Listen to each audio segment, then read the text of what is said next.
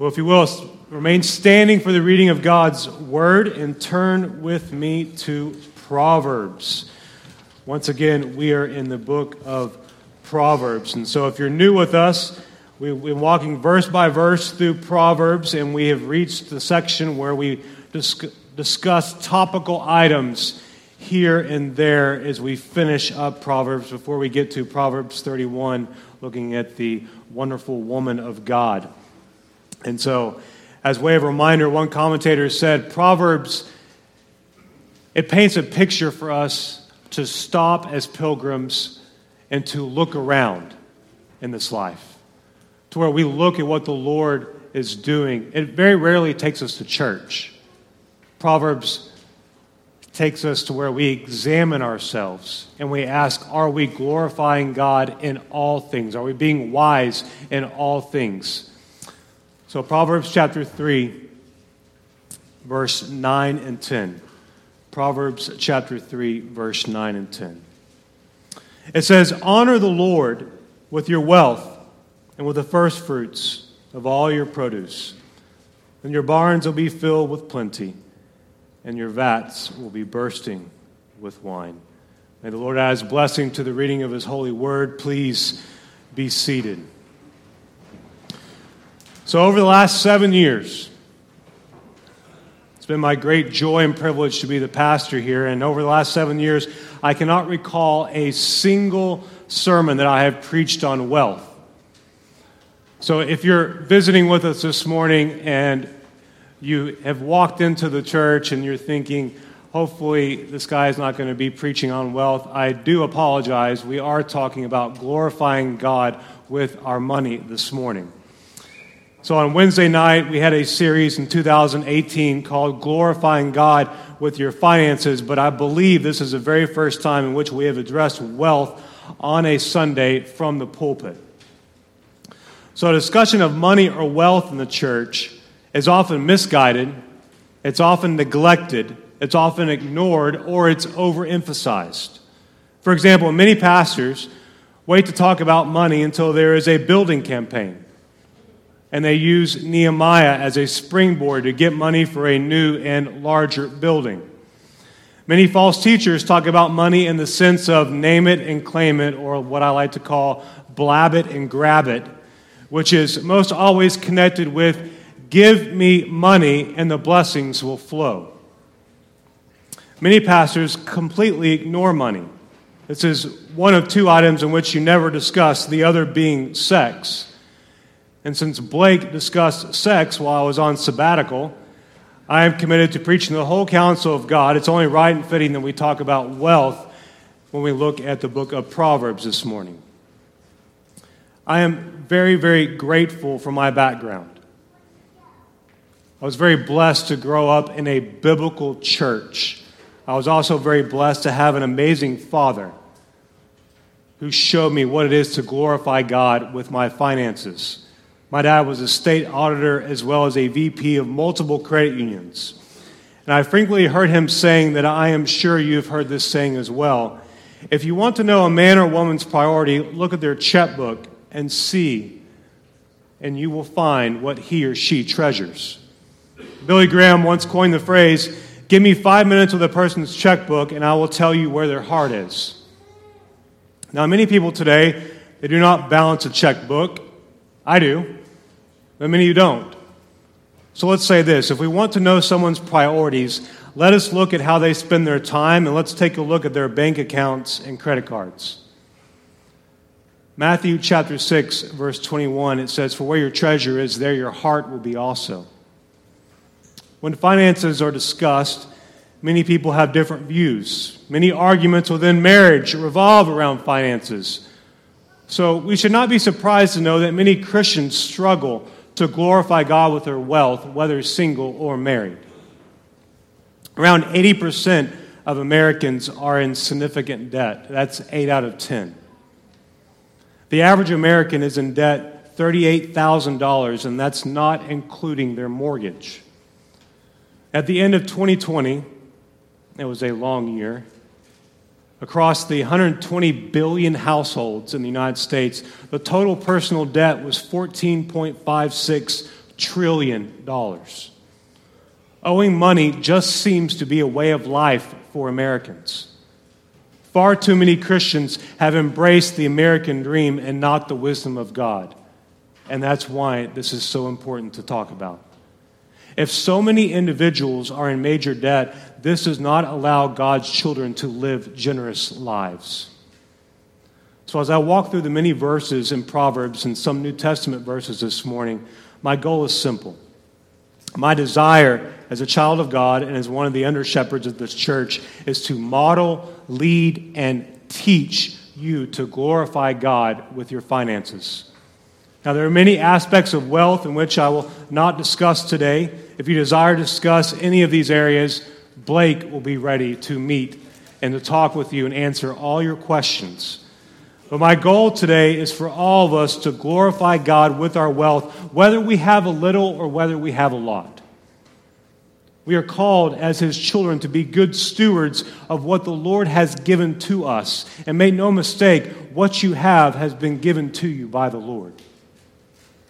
We're to be faithful what the Lord has given us for even our wealth. How we use our money on each thing is to bring glory to the Lord. So, some of these Proverbs verses you may want to jot down. Proverbs 27, verses 23 and 24. It says, Know well the condition of your flocks and give attention to your herds, for riches do not last forever and does a crown endure to all generations? The wisdom from this verse is this wealth is temporary, and we need to give attention to how we use it. The riches of this world, they will not last, and the under shepherds here are to know the condition of your soul as a child here and give attention to every area of your life. 1 Corinthians 10:31. So whether you eat or drink or whatever you do, do all to the glory of God. The word whatever in this verse includes our finances and our wealth.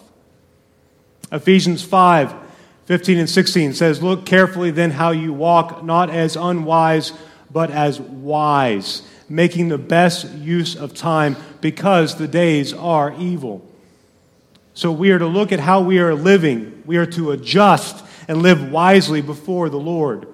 Proverbs 3 9 and 10. It says, Honor the Lord with your wealth, with the first fruits of all your produce. Then your barns will be filled with plenty, and your vats will be bursting with wine.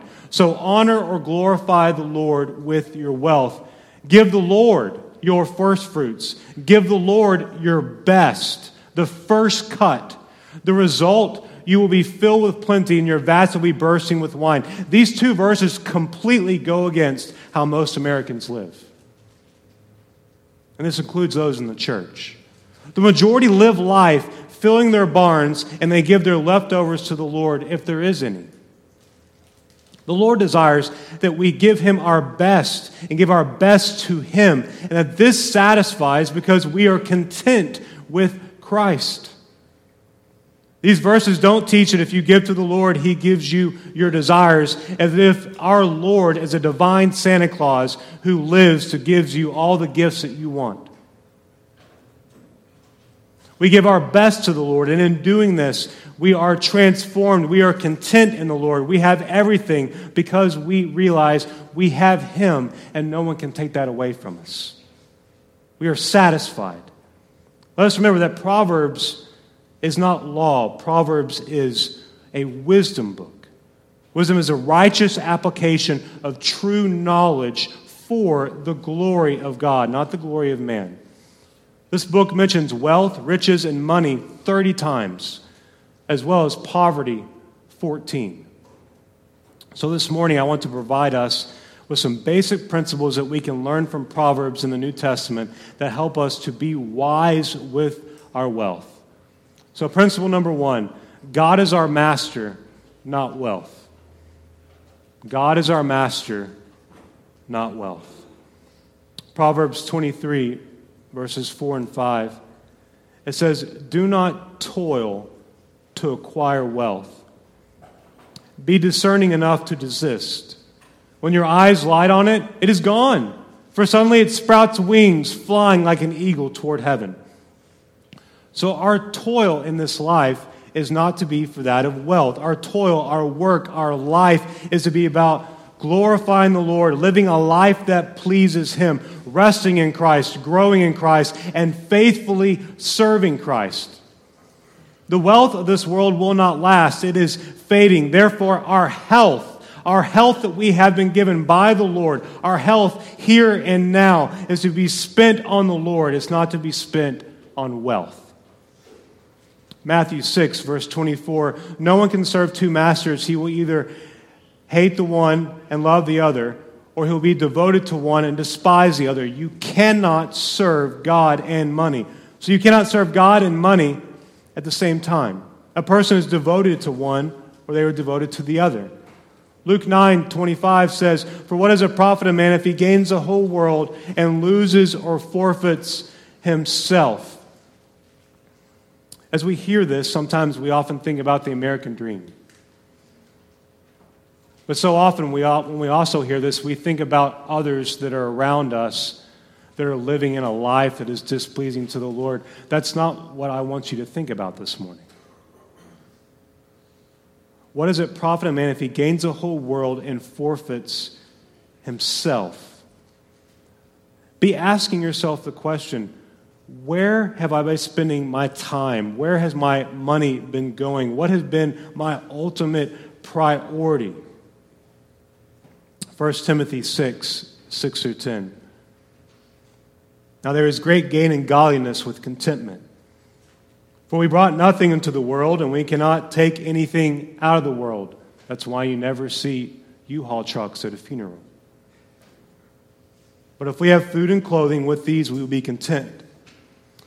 But those who desire to be rich fall into temptation into a snare, into many senseless and harmful desires that plunge people into ruin and destruction. For the love of money is a root of all kinds of evils.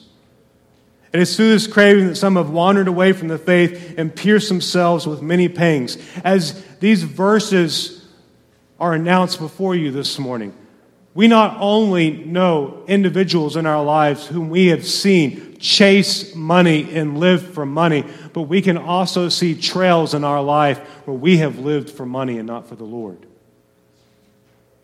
If Christians were devoted to godliness, if, if they daily stopped and considered Christ, they would be content with Christ. The desire to be rich plunges people into ruin and destruction. The desire to provide, that, that's not wrong. The desire to give, that's, that's not wrong. The desire to please the Lord is not wrong. The desire to be rich is harmful. For the love of money is a root of all kinds of evil. This root is destructive. Our desire should not to be rich, but to glorify the Lord in all things. And just so you know, Western society, when you compare it to the rest of the world, there's not a single person in this room who can say, You're not rich. We're not talking about the individuals who live in a certain town with a certain class of house that drive a certain car. We're talking about if you have housing, if you have a bed, if you are able to provide for yourself, provide for your family, Newsflash, you are rich. Our desire should not be to be rich, but to glorify the Lord in all things. The love of money is the love of something that will not last. In Matthew 6, it says, Do not lay up for yourselves treasures on earth where moth and rust destroy, where thieves break in and steal, but lay up for yourselves treasures in heaven, where neither moth nor rust destroys, and where thieves do not break in and steal. See, we are to lay up treasures in heaven. Therefore, all of us, that means our wealth included, is to be used for the Lord. Matthew 13, Jesus told the parable of the sower.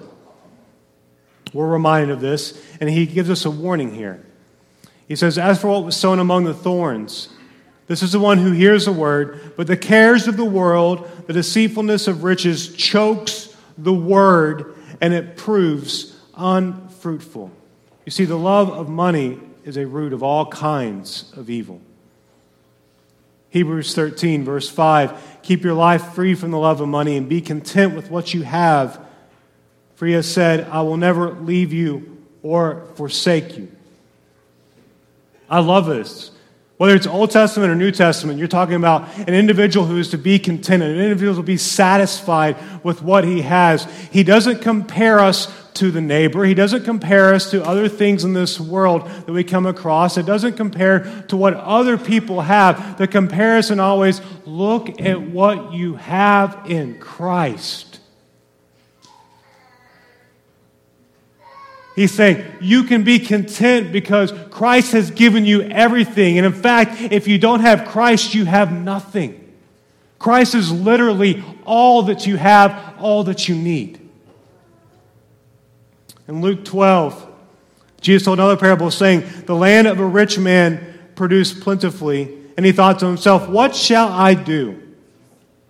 I have nowhere to store my crops. And he said, I'm going to do this. I will tear down my barns and build larger ones, and there I will store all my grain and my goods. And I will say to my soul, Soul, you have ample goods laid up for many years. Relax, eat, drink, be merry. But God said to him, Fool, this night your soul is required of you. And the things that you have prepared, whose will they be? So is the one who lays up treasure for himself and is not rich toward God. Being rich toward God is to be our life, it is to be our way of living. Proverbs 11, verse 4 Riches do not profit in the day of wrath, but righteousness delivers from death. Riches do not last. And a day is coming when they will be of no profit. And understand this all the wealth that you have now, it's not profit before our all sufficient, all knowing, all powerful Lord. It will do you no good. God is our master, not wealth. Principle two God's children are to honor him with their wealth. Proverbs 3, verse 9, it says, Honor the Lord with your wealth, with the first fruits of all your produce. We are pilgrims who are on a temporary journey. This journey, no matter how long, leads us home with Christ in heaven. So as we live, we are to give to Him. This means that we must stop and we must think. We must think about what we have, what the Lord has given to us. We must think about how we spend. We must think about what the Lord has provided and give to glorify Him. We must think and we must pray. When's the last time you've prayed about your finances, prayed about your spending? Now, this is a simple question. Does the Lord need our wealth? No. That's, not, that's what makes him the Lord, right? The Lord needs nothing from us. He is complete without us, He is sufficient. So, why must we give to Him? Simple. He commands us to give. And as individuals, who've been saved by God's grace, we struggle with that because our flesh fights our spirit. In Matthew 25, we have another parable concerning the kingdom of heaven. It's amazing how much the Lord talked about the kingdom that is coming and compared it to how we are wrongfully building our own kingdom today. Matthew 25. It'll be like a man going on a journey. He called his servants and entrusted to them his property. To one he gave five talents, to another two, to another one, each according to his ability. And then he went away. He would have received the five talents went at once and traded with them. He made five more talents. So also he who had two talents made two talents more. But the one who had received the one talent went and dug in the ground and hid his master's money. After a long time, the master of those servants came back and settled accounts with them. And he who had received the five talents came forward, bringing five more talents, saying, Master, you delivered to me five talents. Here, I've made five talents more. His master said to him, Well done, good and faithful servant. You've been faithful over little. I will set you over much. Enter into the joy of your master. He also had two talents, came forward, saying, Master, you delivered to me two talents. Here I have made two talents more. His master said to him, Well done, good and faithful servant. You've been faithful over little, I will set you over much. enter into the joy of the master. He also received the one talent, came forward saying, Master, I knew you to be a hard man. Just with those words, you know this is not going to turn out well. Reaping where you did not sow, gathering where you scattered no seed. So I was afraid. I went and hid your talent on the ground. Here, you have what is yours. But the master answered him, You wicked and slothful servant. You knew that I reap where I did not sow and gather where I scattered no seed. Then you ought to have invested my money with the bankers, and at my coming should I have received what was my own with interest. So take the talent from him and give it to him who has the ten talents. For to everyone who has will be given more, and he will have an abundance. But from the one who has not, even what he has will be taken away. And cast the worthless servant to the outer darkness. In that place there will be weeping and gnashing of teeth. You know, the Lord has given everything to us, and we are to use everything that he has given for him. God's children are his servants. Servants serve their master, and they serve their master in all things. And when we don't, the Lord rightly disciplines us. God's children are to honor him with their wealth. Number three goes just with it. God's children are to honor him with their wealth first and not last.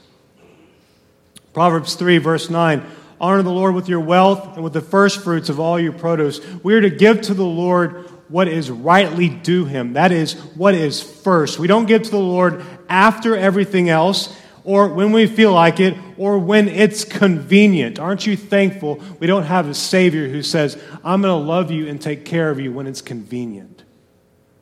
We give to the Lord when we have much and when we have little. Luke 21, Jesus looked up saw the rich putting the gifts into the offering box, and he saw a poor widow put in two small copper coins. And he said, Truly, I tell you, this poor widow has put in more than all of them, for they all contributed out of their abundance, but she out of her poverty, but in all that she had to live on. You see, what we have, we are to give to the Lord. Our home, our possessions, our wealth, it all belongs to Him, and with it all, we are to make much of Him. We're to be generous and not selfish, not greedy. Now, what, am I not saying? I'm not saying that we don't enjoy life. We are called to enjoy life. I'm not saying that we don't have fun. We can go and have fun. We can spend money on ourselves. We can go to the movies. We can eat delicious food.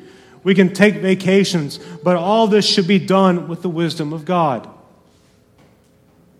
Throughout history, throughout the early church, you find that those who are faithful to give, the Lord faithfully gave them more to give.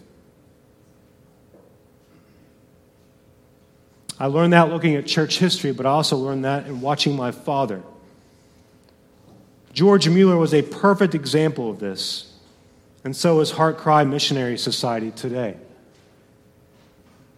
I don't know if you ever studied the life of George Mueller. Anytime he had a need, he would pray and write it down. You can read his autobiography. He would write it down. He would pray to the Lord for that need. And when the Lord graciously provided, he would jot that down. And after the Lord provided for him, he would jot those things down. He would, he would make his requests known before the Lord, saying, Lord, if you want this to happen, this will take place in your divine timing. And it did. George Mueller is remembered as a man of God, but also as a man who built orphanage after orphanage after orphanage without ever asking for a dollar except asking the Lord for what he needed. God's children are to honor him with their wealth first and not last. Think about your wealth for a moment. Now think about your spending. Where does the Lord fit in? What do you give to him? Is the Lord first place in your finances? Principle four one way in which we honor the Lord with our wealth is giving to the local church of which we are members. One way in which we honor the Lord with our wealth is giving to the local church in which we are members. Many Christians believe that giving to their local church is their only responsibility, while others believe that giving to their local church is optional. Both are wrong and both dishonor the Lord. We are to give of ourselves and give of our wealth in God's local church in which we are members. Now, when I talk about the local church, I'm not talking about an organization, I'm not talking about a business. I am speaking about the Lord's bride. I'm not speaking about a man made system, but something that God designed.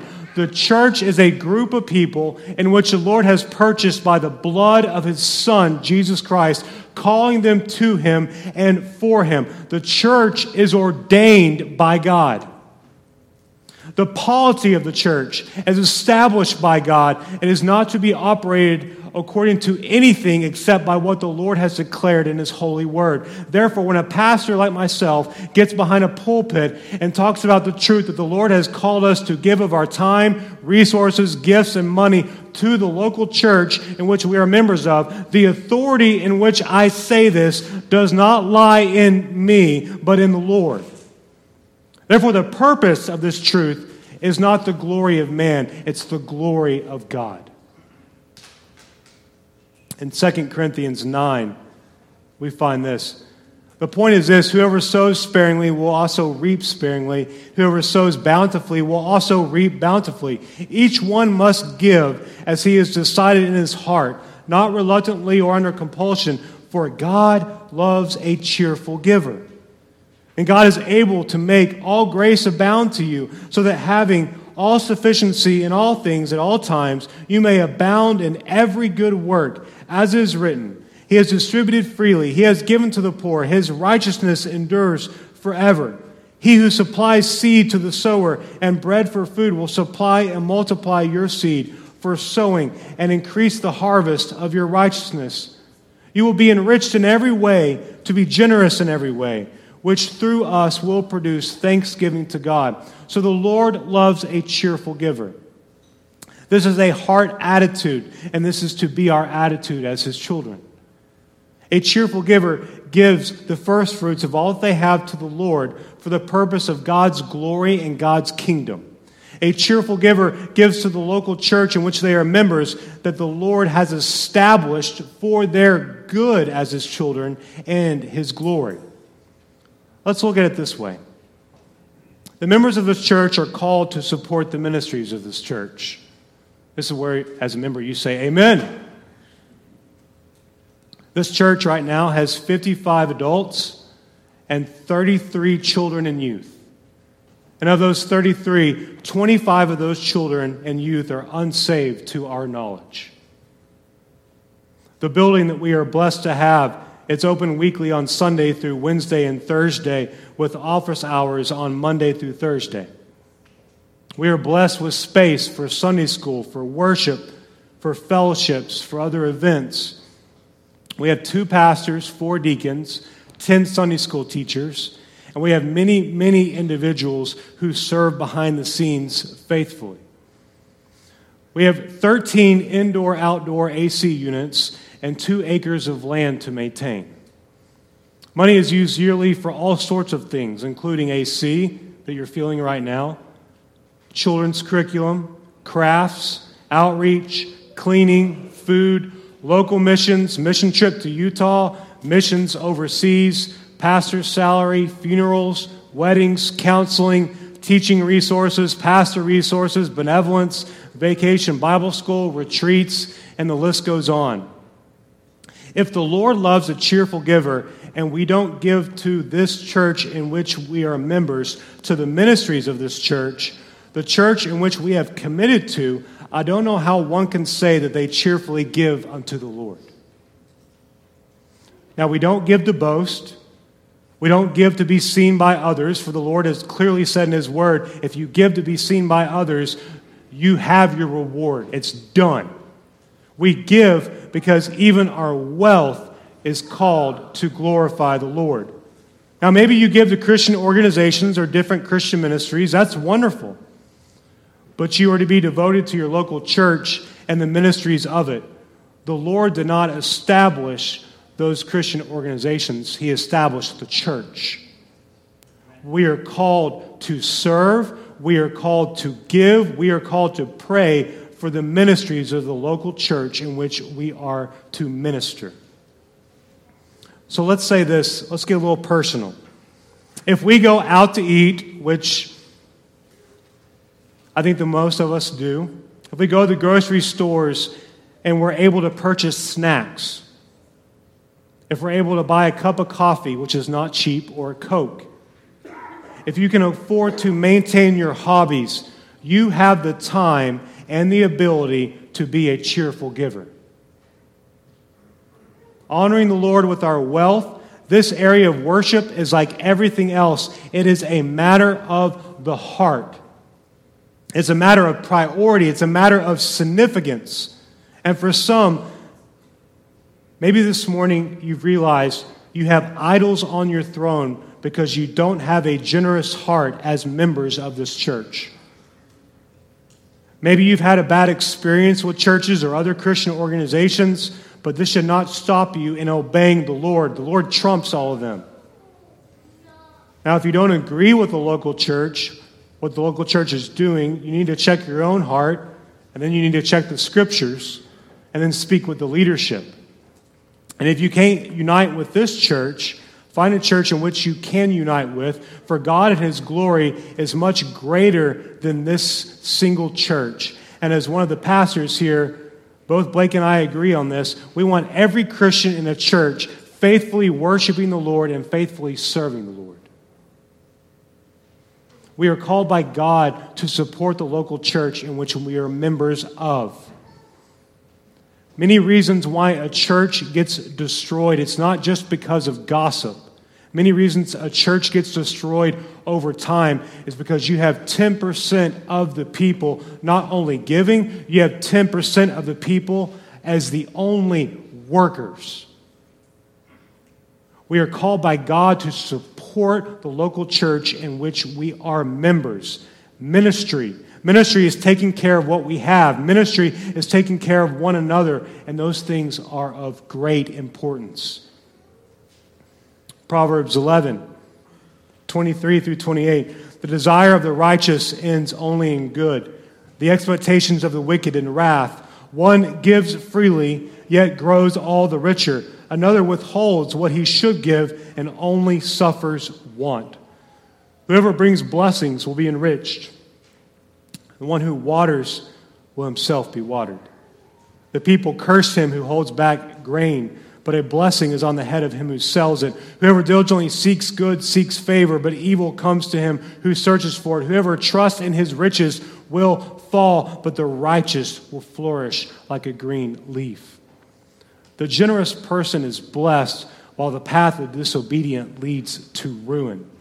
Even if we have a little and we are faithful, this is better than being rich and building our own fading kingdom.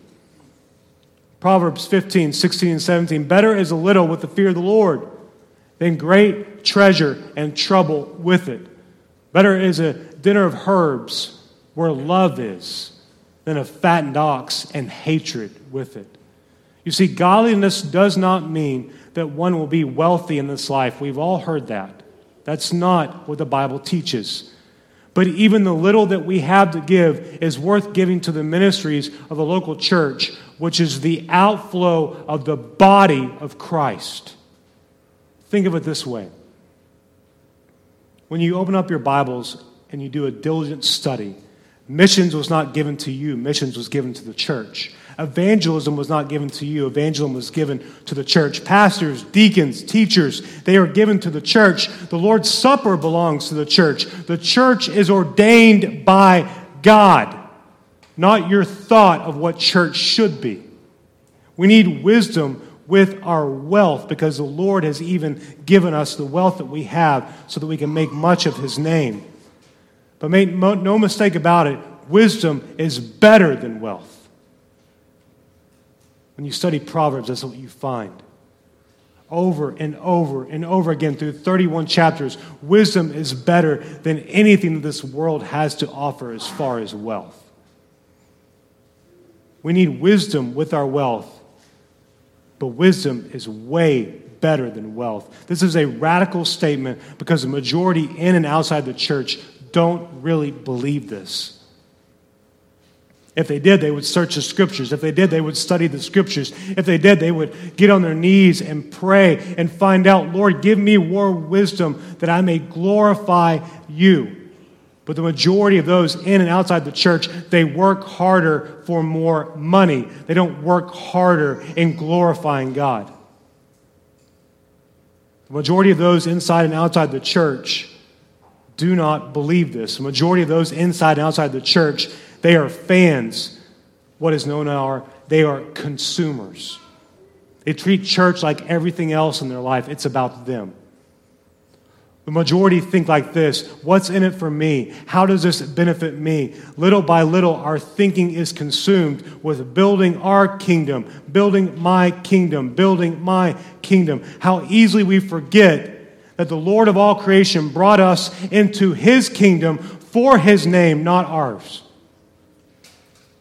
Proverbs 16 16 says, How much better to get wisdom than gold? To get understanding is to be chosen rather than silver. So we are to get wisdom and get understanding, and that's far better than gold and silver. The wisdom of God is much better than wealth, for the wisdom of God is eternal. The wealth that we see and chase after so often in this life, it's temporary. Proverbs 28, verse 6 Better is a poor man who walks in his integrity than a rich man who is crooked in his ways. The wisdom of God is much better than wealth. We just got through walking verse by verse through Acts, the study of the early church. In Acts 2, it informs us the attitude of the early church, their priorities, what they were devoted to. It says, And all who believed were together. They had all things in common. They were selling their possessions and belongings and distributing the proceeds to all as any had need. Now, if you study the Greek in these verses, usually I don't bring up Greek, but it's worth bringing up here. The Greek in this verse says this was not a one time thing, this was a continual pattern. So imagine that. Throughout life, throughout the years, throughout ministry, walking together, living together, they realized the needs that other people have and they took care of those needs. It sounds like the family of God. That needs existed within the body of Christ and needs were met within the body of Christ. Wealth was used for caring for those whom Christ had purchased by his blood. So here's a few questions for us to consider this morning. Question one Are you generous with your wealth for the Lord, or are you greedy? Are you generous with your wealth for the Lord, or are you greedy? Question two Is God first place in your giving? That's a tough question to consider. Is God first place in your giving? When the times get tough, does God go out the window first? Do you know the needs of others that are around you that you are able to meet? Do you think about that? Do you think about those who around you who are not as well off as you at this point in time? Do you think about ways in which you can serve the other person, or is it really just you? Or the opposite side of that coin, do you have needs that you're not sharing with the Lord in this church? Do you have so much pride that you don't want to let other people know? But clearly in Scripture, you have, they were open, they were honest, they saw the needs, and they shared those needs, and then the body took care of those needs. If you're in debt, are you working hard to get out of debt? Don't get in more debt to get out of debt. Just get out of debt. Are you working hard to get out of debt? Are you generous with your wealth for the Lord and His local church? Are you generous with your wealth for the Lord and His local church? Where's your heart when it comes to wealth? And the question that's really hard to consider so often with our finances, not, not just our finances, our life, we don't stop and consider Jesus. If we don't stop and consider Jesus, we won't be content in anything. That's where contentment is found. Contentment is found in stopping and considering Christ, all that He has done, all that He is continuing to do, all that He will do according to His holy word. Are you content in Christ? Are you satisfied with what the Lord has providentially provided for you at this point in time? You read about martyrs, whether they were drowned, whether they were set on fire, how in the world were they able to operate like that? How in the world were husbands able to watch their wives be killed? How are they able to watch as their children were drowned? How are they able to walk through those things? They were content with the Lord. Let's look at it from Revelation. Revelation 5, verse 12. Worthy is the Lamb who was slain to receive power and wealth and wisdom and might and honor and glory and blessing. So, Jesus Christ, our Savior and Lord, is worthy to receive all the power. He's worthy to receive all the wealth. He's worthy to receive all the wisdom, all the might, all the glory, and the blessing. Is that just for the future? Is that also for the here and the now? You know, God is our master. Do not allow wealth to be your master. Jesus Christ, he should be more precious to us than all the earthly riches that we can think of. Jesus Christ satisfies. Wealth will never satisfy. At one point in time, John D. Rockefeller was the richest man on earth, and he was once asked the question, How much is enough? He responded, Just one more dollar. You think about those in Hollywood, and they have come, they have everything and they've arrived to the top and they've come out and they've publicly stated, I wish somebody would have told me when you get to the top, there's nothing there. I'm depressed. For those of us who understand what Christ has done, that we were born sinners, separated from a holy God, with God's wrath abiding on us, that our sin, fully consumed. We were dead in our sin, unable to save ourselves. And by God's grace, He reached down, He saved us, He brought us out of that pit. He showed us who He was. We repented of our sins. We believed in Christ for salvation. We understand not just salvation for now, but we understand we are justified in Christ. We are currently being sanctified in Christ. And one day we will be glorified with Him forever. That is far greater than the wealth of this world. So God is our master, not wealth. We are to honor the Lord with our wealth. We are to be generous. We are not to be greedy. And God's children are to honor him with their wealth first and not last. And one way in which we honor the Lord with our wealth, just one way, is giving to the local church of which we are members to fund the ministries in which the Lord wants his church to do. Giving is not an area in which we are called to less faithfulness, less generosity, or less sacrifice. Giving is an aspect of glorifying God in all things. For God loves a cheerful giver. And as his children, made in his image, to image him, let's be examples of this, not for our name's sake. Let's be examples of being a generous giver for his name's sake, for his name and for his glory. Father, we thank you for this morning. Father, we think about your generosity. We think about how much you have given and continue to give. We think about our Savior right now who's interceding on our behalf.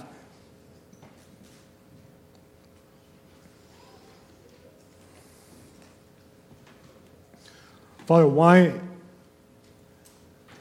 looking at all of history, why in the world you would choose to save sinners is beyond me. That you would save us and call us to yourself, even knowing beforehand that we would continue to rebel and turn and build our own kingdom.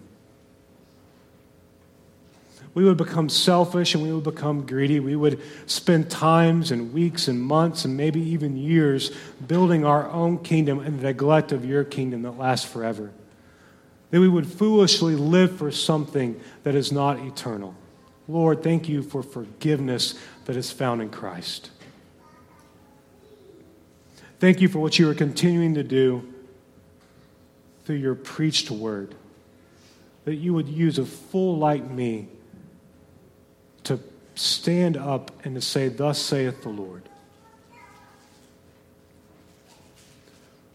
Father, as your children, we beg you, help us to glorify you in every area of our life.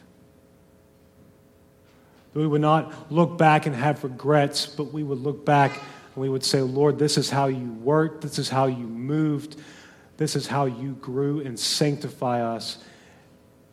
And little by little, in your patience, you would chisel away, Father, and you would make us more and more image bearers that looked like your Son. How gracious you are, Father. Father, for those who are in this room who have not yet been born again, Lord, draw them to yourself. Help them to realize this life is not about them. As riches are fading, so are they. Convict them of their sin, draw them to yourself. Father, thank you for your holy word. Thank you for this time together as this church is gathered. Father, I pray all that was said and done would have been pleasing to you. Prepare our hearts, Lord, as we use this time of silence to take of the Lord's table. And all God's people said, Amen.